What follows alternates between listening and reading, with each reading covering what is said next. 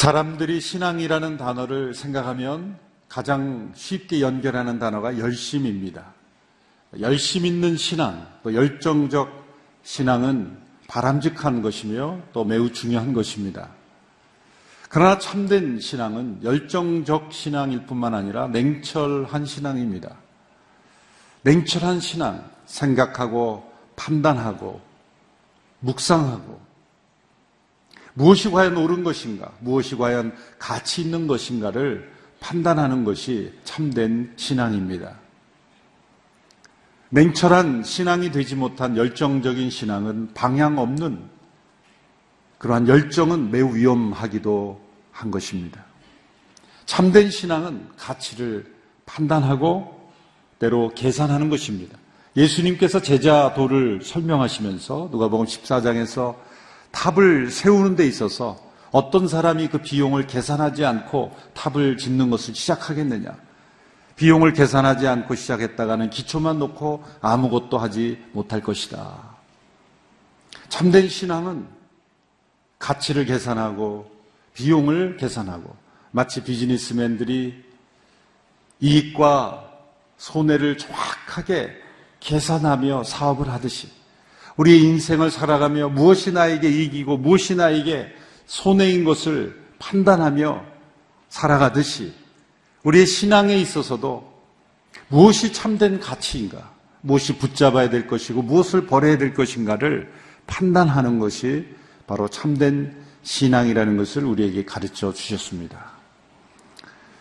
수학자로 널리 알려진 유명한 프랑스의 수학자요 철학자인 파스칼이라는 분이 있죠. 이분이 그 믿음의 입문을 할 때 그는 철저하게 계산했습니다. 그 유명한 논리, 내기가 있죠. 만일 하나님과 천국이 존재하지 않는다고 그렇게 믿지 않고 살다가 실제로 존재하면 이것은 큰 낭패다. 큰일 나는 거죠. 그런데 만일 존재한다고 믿었다가 만일 없다고 해도 그건 전혀 손해보는 게 아니다. 그래서 그분을 믿었어요.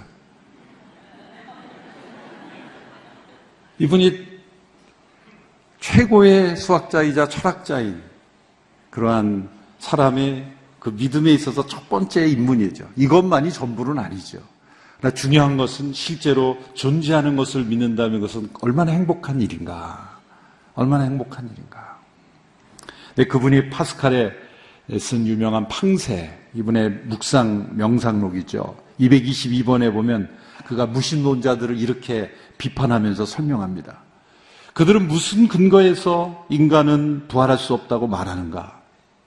탄생하는 것과 부활하는 것, 어느 것이 더 어렵겠는가? 전에 전혀 존재하지 않았던 생명이 생겨나는 것과 전에 있던 것이 다시 있게 되는 것, 어느 것이 더 어렵겠는가? 없다가 있게 되는 것이 있다가 다시 있게 되는 것보다 어려운 일 아닌가?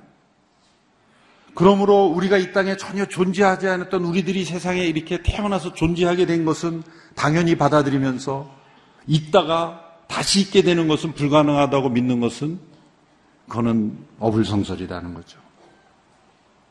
우리의 습관은 새로 태어나는 것이 쉽다고 믿지만 그런 것들이 자주 일어나지 않기에 불가능하다고 생각하는 것은 얼마나 어리석은 판단인가.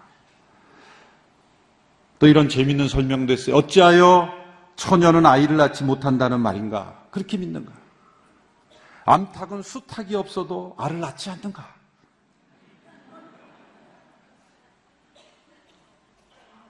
누가 외관상으로 그 알을 보고 다른 달걀과 구별할 수 있겠는가?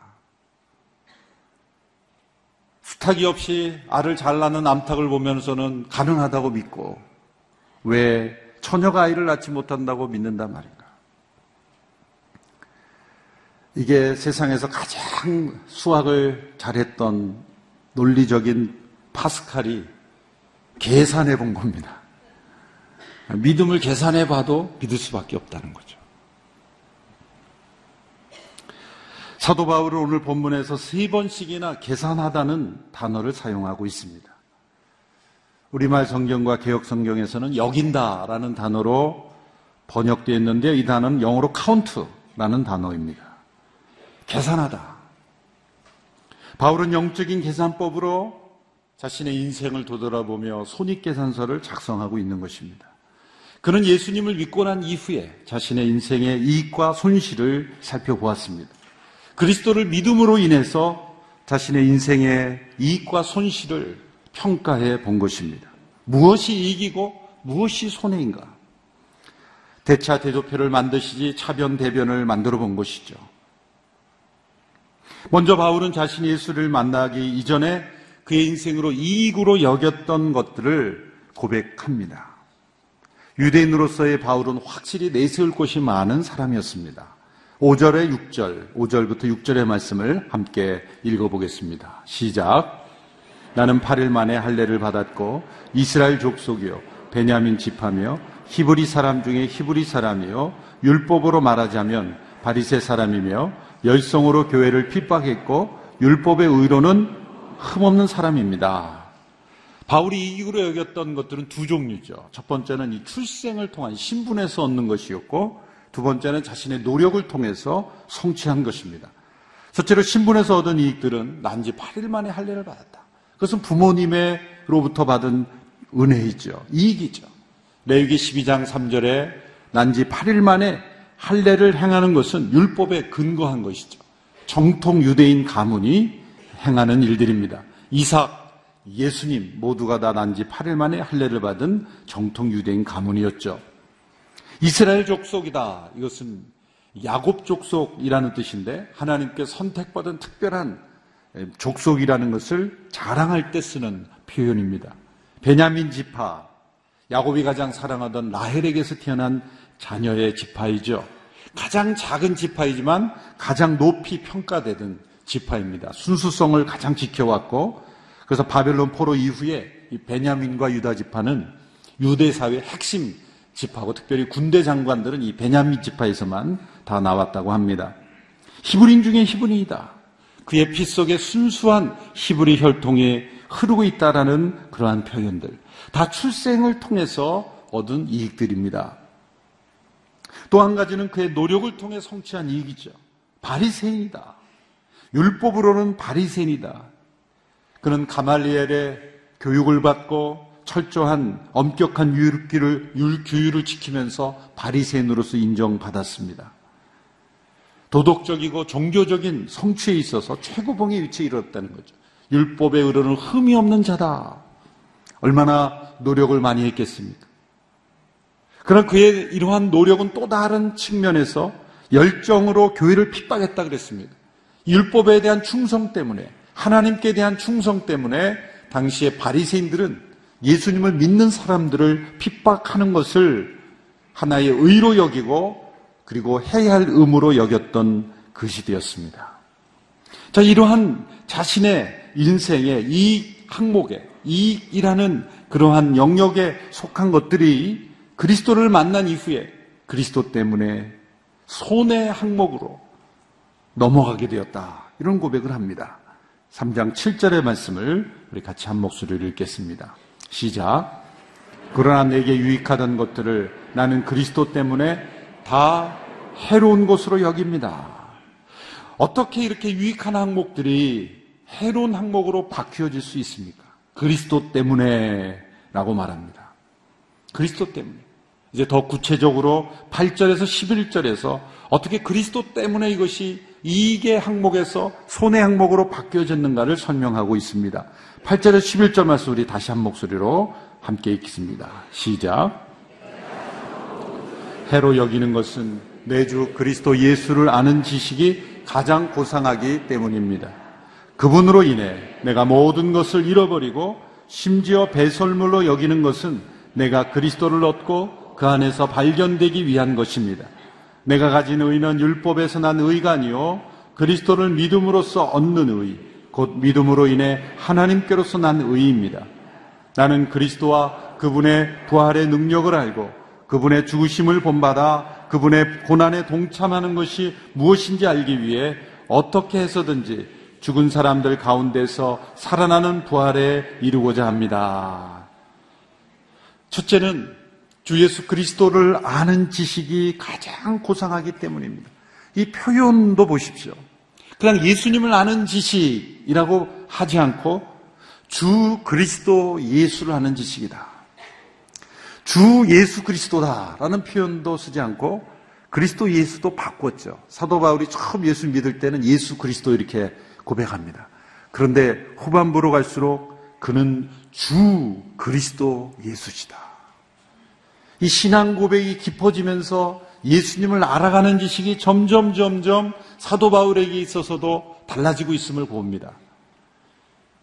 예수님을 알아가는 그 깊이, 예수님에 관한 어떤 정보와 지식이 정보로서의 지식이 깊어진 것만이 아니라 그분의 살아계심을 날마다 체험할 때 그분이 나의 인생의 주와 그리스도가 되심을 날마다 깊이 체험하는 그 지식이 점점 깊어지고 있었다는 거예요. 이 지식이 가장 고상하기 때문이다.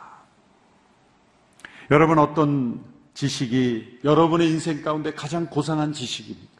다른 사람이 알지 못하는 전문적 지식, 그것을 가장 고상하다고 말할 수 있습니까? 세상의 모든 사람들이 우리만 갖고 있기 때문에 우리에게 물어보는 지식이 고상한 것입니까? 세상을 놀라게 하는 지식이 가장 고상한 지식입니까? 무엇이 가장 고상한 지식이겠습니까? 어떤 지식의 고상함을 알려면 결과를 보면 압니다. 만일 그 지식을 내가 가짐으로 나 한 사람만 이롭게 되고 나 한 사람만 잘 되고 잘 사는 지식이라면 고상하다고 말할 수는 없는 것이죠. 자신에게는 유익이라고 말할 수 있겠지만 가장 고상하다고 말할 수 없을 것입니다. 그 지식이 고상할 지식이라면 나만이 아니라 다른 사람을 이롭게 할 수 있어야지.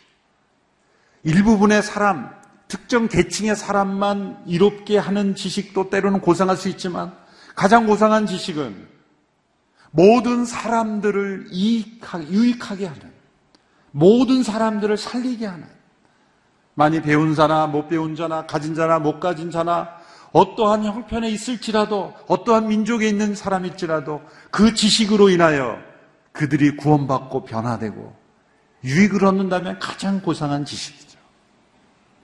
예수 그리스도를 아는 지식은 바울이 율법을 알고 그가 알았던 지식과 비교할 수 없는 지식입니다.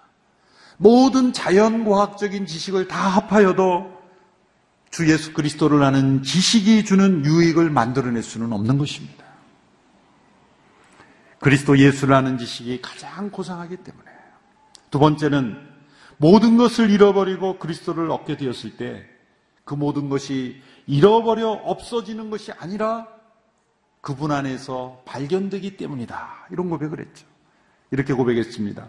그분으로 인해 내가 모든 것을 잃어버리고 심지어 배설물로 여기는 것은 그리스도를 얻고 그 안에서 발견되기 위함입니다. 발견되기 위함입니다. 여러분 사도 바울은 지금 자신의 인생에 있어서 유익하던 것이 알고 보니까 쓰레기 같은 것이었다. 그런 뜻이 아닙니다. 그가 발견한 것은 쓰레기 같은 목적을 위해서 소중한 가치들을 낭비하고 있다는 것을 발견한 것이죠. 바울에게 있었던 율법의 지식, 그에게 있었던 어떤 능력, 바리새인으로서의 그의 삶, 히브리인 중에 히브리인이었던 것, 모든 것들은 다 그를 통한 복음의 증거에 귀하게 사용되었어요.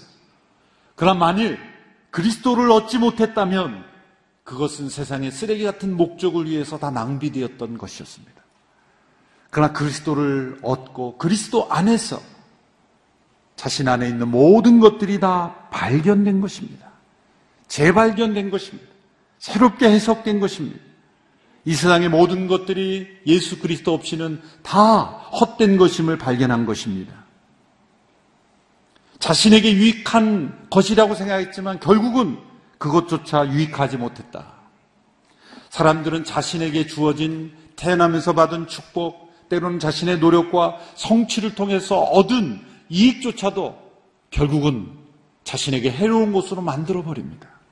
그 이유가 무엇입니까? 그리스도를 얻지 못했기 때문입니다. 그러나 그리스도를 얻게 되면 자신에게 있는 선천적인 축복이든 자신의 노력을 통해 얻은 성취건 그 모든 것이 다 귀하게 사용되는 하나님의 축복의 통로가 되는 것. 새롭게 발견되는 것입니다. 우리의 물질도 지식도 세상의 지식도 우리가 얻은 모든 것들을 이것이 다 그리스도 안에서 발견될 때 그것은 영원한 가치 있는 것으로 사용될 수 있게 되는 거예요. 그리스도 안에서 새롭게 발견되는 변화가 필요한 것입니다. 또 세 번째는 왜 그리스도 때문에 모든 것이 다 손해로 여기게 되었는가? 그에게 유익하던 것들이 결코 잃어버려서는 안 되는 것, 결코 절대로 포기해서는 안 되는 것들을 얻지 못하게 하는 방해 요소가 될 수 있었기 때문입니다. 여러분 유익한 것이 만일 가장 유익한 것을 반드시 얻어야 되는 것을 못 가지도록 만든다면 그 유익한 것은 해로운 것이 되는 거예요. 예수님을 만나는 부자 관원이 내가 어떻게 하면 영생을 얻을 수 있겠습니까? 라고 말했을 때 율법에 기록한 대로 행해라 그랬더니 제가 다 행했습니다. 예수님이 이렇게 말씀하시죠. 내가 가진 모든 것을 다 팔아 가난한 사람에 주고 나를 따르라 그랬죠. 왜 이 사람에게 가진 모든 재산을 다 팔으라고 했겠습니까? 그 재산은 그에게 유익한 것이었어요. 유익한 것이었습니다. 그런데 그 유익한 것이 영원한 생명을 얻는 가장 중요한 것을 얻지 못하게 하는 방해 요소가 되기 때문에 그것을 처분하라는 거예요. 그의 인생에 있어서는 유익한 것이 가장 유익한 것을 얻지 못하게 하는 방해 요소가 되고 있었기 때문입니다. 폭풍 한가운데 있는 배를 생각해 보십시오. 항구를 떠날 때는 소중하고 유익한 것들이 가득 차 있습니다. 폭풍이 불어닥쳐 배가 침몰하게 되었을 때 그 폭풍을 뚫고 나가기 위해서는 짐을 바다에 버려야 합니다. 유익한 것도 가장 중요한 것에 방해가 된다면 버려야 된다는 거예요. 사도 바울은 지금 그것을 깨닫는 것입니다. 그는 자신에게 유익한 것들 때문에 그의 바리새인으로서 그의 삶, 그가 성취한 것들, 태어나면서 태어나면서부터 얻었던 그의 이익들, 그것이 결코 잃어버려서는 안 되는 것들을 잃어버리게 할 뻔했다는 거예요. 나는 그 모든 것들을 새로운 곳으로 여기겠다, 계산하겠다라는 거예요. 그렇다 해서 그게 사라지는 것이 아니에요. 그렇게 계산하는 거예요. 그에게 유익한 것들이 그의 눈을 가려 예수님을 보지 못하게 했고 예수님을 얻지 못하게 할 뻔 했습니다. 그리고 심지어 예수님을 핍박했습니다. 이 바울의 출생을 통해서 얻은 것, 또 그가 노력을 통해 얻은 것은 당시 사회의 사람으로서는 최선의 상태를 얻은 것입니다. 그러나 그 사람이 추구하여 얻은 최선의 상태를 할지라도 그것은 마지막 날에 있을 하나님의 심판을 견디게 하지 못한다는 거예요. 인간이 추구한 최선의 상태에 도달할지라도 그것이 의를 이루지 못한다. 하나님 앞에 설 수 있게 하는 의가 되지 못한다는 거예요. 그것은 여전히 육체일 뿐이라는 거예요. 육체의 상태로는 하나님 앞에 받아들여질 수 없다는 겁니다. 인간의 최선의 상태를 다 합하여도 여전히 그것은 손해의 항목에 들어갈 수밖에 없다. 왜냐하면 그것으로 하나님 앞에 의로워질 수 없기 때문이다. 참된 신앙의 적이 때로 종교가 되는 이유가 여기에 있습니다. 우리가 아무리 열심히 종교적 의의를 추구한다라도 육체에서, 나, 육체에서 나오는 최선의 것도 어떤 최선의 것도 하나님 앞에 의로 여겨지지 못합니다. 그러므로 참된 신앙은 종교 안에 갇힐 수 없습니다. 신앙을 종교의 틀 안에 가두려는 것을 율법주의다. 그런 단어를 우리는 붙이는 거죠. 우리는 예수님을 믿으면서도 율법주의, 종교 생활을 하는 경우가 있습니다. 내가 가진 최선의 것으로 하나님 앞에 의롭다 여기는, 여김을 받을 수 없습니다. 우리의 어떤 헌신도, 우리의 어떤 노력도, 선천적인 몇 대째 믿음의 가문이 하나님 앞에 우리를 의롭다 여겨지지 못하는 거예요. 나의 어떤 노력, 섬김, 봉사도 그것이 하나님 앞에 의로 여기지 못하는 거예요. 율법주의는 유익한 것으로 최선의 것을 가로막는 것으로 나타나는 겁니다. 그래서 1절부터 전반부에 사도 바울이 경계하는 것이 바로 그겁니다. 2절에 보십시오. 2절에서 아주 격앙된 표현들이 나오죠. 개들을 조심하고 악을 행하는 사람들을 조심하고 거짓 헬레를 받은 사람들을 조심하라. 이 세 가지 명칭은 같은 사람들을 의미하는 거예요. 개들이다. 악을 행하는 사람들이다. 거짓 할례를 받은 사람들을 조심하라. 같은 부류의 사람을 이렇게 다르게 표현한 거예요. 여기 개들은 사실 유대인들이 이방인을 부를 때 개들이라고 이를 불렀어요. 사람 취급을 하지 않은 거죠. 그런데 유대인들이 이방인을 불렀던 이 명칭을 사도 바울이 다시 정통 유대인들, 태어나면서부터 유대인으로서 율법을 지킴으로 의로워질 수 있다라고 생각하는 사람들을 향하여 부르고 있는 거예요. 이방인들이 개들이냐? 아니다. 바로 당신들이 개들이다. 악을 행하는 사람들이다. 왜 악이라고까지 표현했을까요? 아무리 선해 보여도 최선을 얻지 못하게 한다면 그것은 악이다. 라고 표현한 거예요. 그것이 마치 최선인 듯 거짓을 행하는 것은 그것은 악이다라는 거예요. 거짓 할례를 받은 사람들, 육체를 잘라냄으로써 하나님 앞에 의로움을 얻을 수 있다고 하는 것은 거짓이다. 세상의 종교적 윤리적 기준에 의하면 선하고 의롭게 보여도 하나님 앞에서는 결코 의로워질 수 없는 것들. 열정적인 신앙이 냉철한 신앙으로 균형을 이루지 못할 때는 위험한 신앙이 되는 거예요. 자신의 성취를 통해서 스스로 의롭다 여기는 위험에 빠지게 되는 것입니다. 바울이 이러한 위험, 이러한 거짓, 이러한 악에 빠져 있다가 이제 예수님을 만남으로 올바른 가치 판단을 할 수 있게 된 거예요. 그래서 자신의 인생의 손익계산서가 달라지게 된 거예요. 그는 이제 자신의 인생의 그리스도를 통해 얻은 이익의 항목을 이렇게 고백합니다. 내가 가진 의는 율법에서 난 의가 아니요 그리스도를 믿음으로써 얻는 의, 곧 믿음으로 인해 하나님께로서 난 의입니다. 예수 그리스도를 믿음으로 얻는 의, 선물로서 얻는 의, 값 없이 받는 의, 십자가의 대송을 통해 나를 용서하신 그 사랑을 받는 의, 이 믿음으로 얻는 의가 얼마나 큰 이익인가. 영원한 하나님의 심판을 견딜 수 있게 해주는 것입니다. 우리가 이 세상에서 이익으로 여기며 추구하는 것들이 믿음으로 얻는 의를 얻지 못하게 하며 방해할 수 있기 때문에 사도 바울이 이것을 손해 항목으로 그렇게 분류한 것입니다.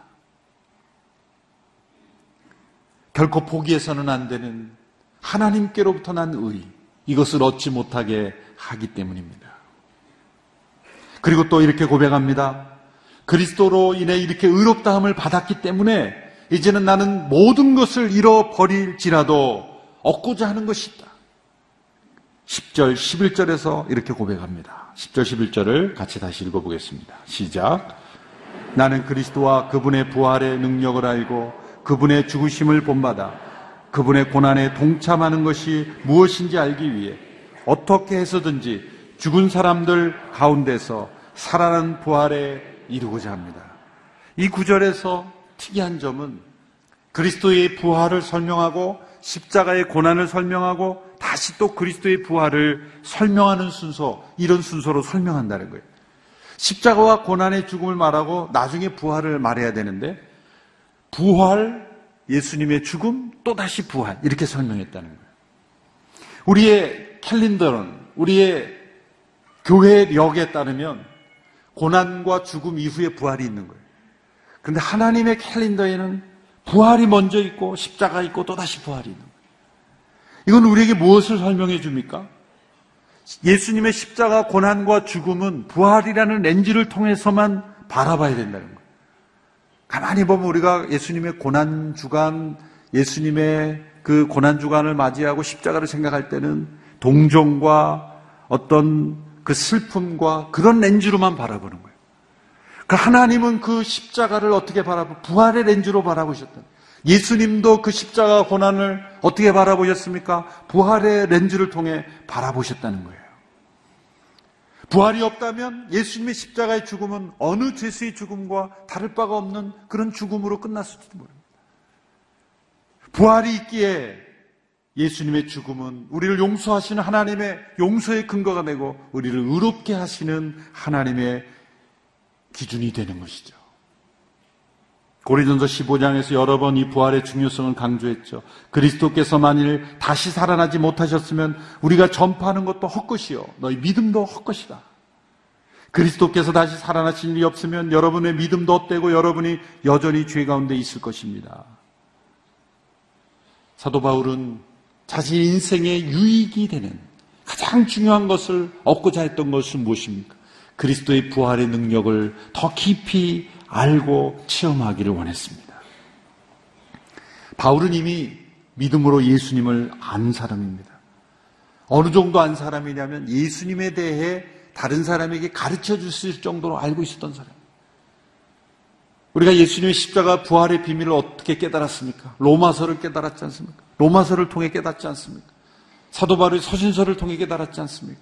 갈라디아서 다 바울이 쓴 서신서를 통해서 우리가 십자가의 도를 깨닫고 부활의 능력을 체험했어요. 그렇게 깊은 진리를 우리에게 설명해 줄 수 있을 정도로 이미 알고 있었던 사람이에요. 근데 그에게 있어서 가장 간절한 소원은 그분의 부활의 능력을 더 알고자 했던 거예요. 그러므로 우리 모두도 어느 누구도 나는 십자가 부활은 다 아는 진리야 라고 말할 수 없는 거예요. 정보로서 지식으로서는 알고 있습니다. 구원 얻는 데 필요한 지식은 다 알고 있겠습니다. 그러나 그 십자가 부활을 체험하는 지식은 더 깊어져야 된다는 거예요. 어떤 정보를 우리가 아는 것과 그것을 날마다 체험하면서 깊이 알아가는 것은 다른 거예요. 부가 서로를 사랑하는 줄 알죠? 그러나 그 사랑을 깊이 체험하며 살아가는 것은 다른 문제일 수 있다는 거예요. 부모님의 사랑을 알죠? 그러나 그 부모의 사랑을 날마다 체험하며 누리며 살아가는 것은 또 다른 문제인 것이죠. 그것처럼 그리스도의 십자가 부활을 통해 우리를 사랑하신 그분의 능력, 그분의 부활의 능력을 날마다 체험하며 더 깊이 알아가는 것은 우리가 날마다 추구해야 될 것이에요. 그것을 우리 인생의 유익의 항목에 날마다 채워놓기를 원했다는 것이죠. 우리가 기쁨을 잃어버리는 까닭은 우리 인생의 손익계산서의 항목이 잘못 분류되었기 때문입니다. 세상의 사람들이 다 이익이라고 여기는 걸 똑같이 이익이라고 여기고 거기 하나 더 추가해서 예수님이라는 항목을 넣는 것이 신앙이라고 한다면 우리는 진정한 기쁨을 누릴 수 없다는 거예요. 사도 바울처럼 나의 인생의 이익의 항목에 예수 그리스도 그분이 유일한 이익의 항목이고 다른 모든 것들은 다 잃어버려도 그리스도 안에서 그 모든 것들은 얻을 수 있고 발견할 수 있고 때로는 그것이 없어도 나는 그리스도 안에서 얻는 의로 그리스도 안에서 얻는 십자가 부활의 능력으로 나는 만족할 수 있다면 그 진정한 기쁨의 근원이 되는 것이죠. 나에게 마땅히 있어야 될 이기 항목에 내가 추구하는 것이 없다고 한다면 얼마나 슬프겠습니까? 그러나 세상에서 이구로 여기는 것은 나는 다 손의 항목에 넣어놨기 때문에 그것은 없어도 괜찮은 것.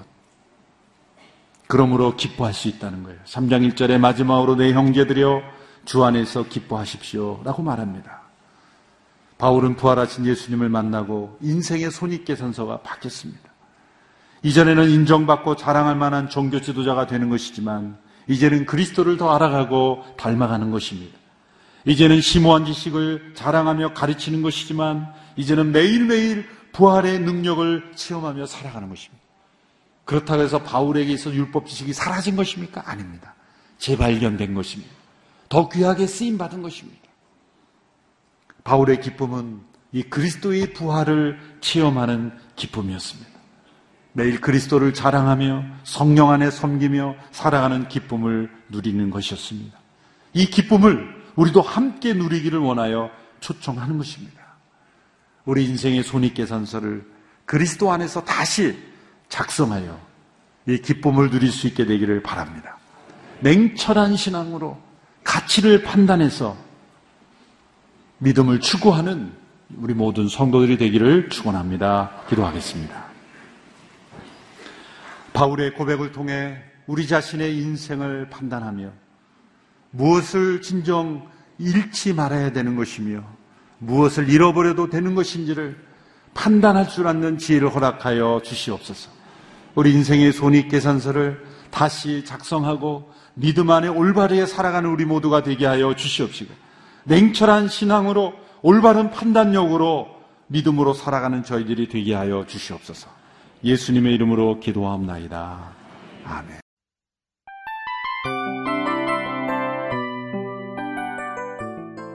이 프로그램은 청취자 여러분의 소중한 후원으로 제작됩니다.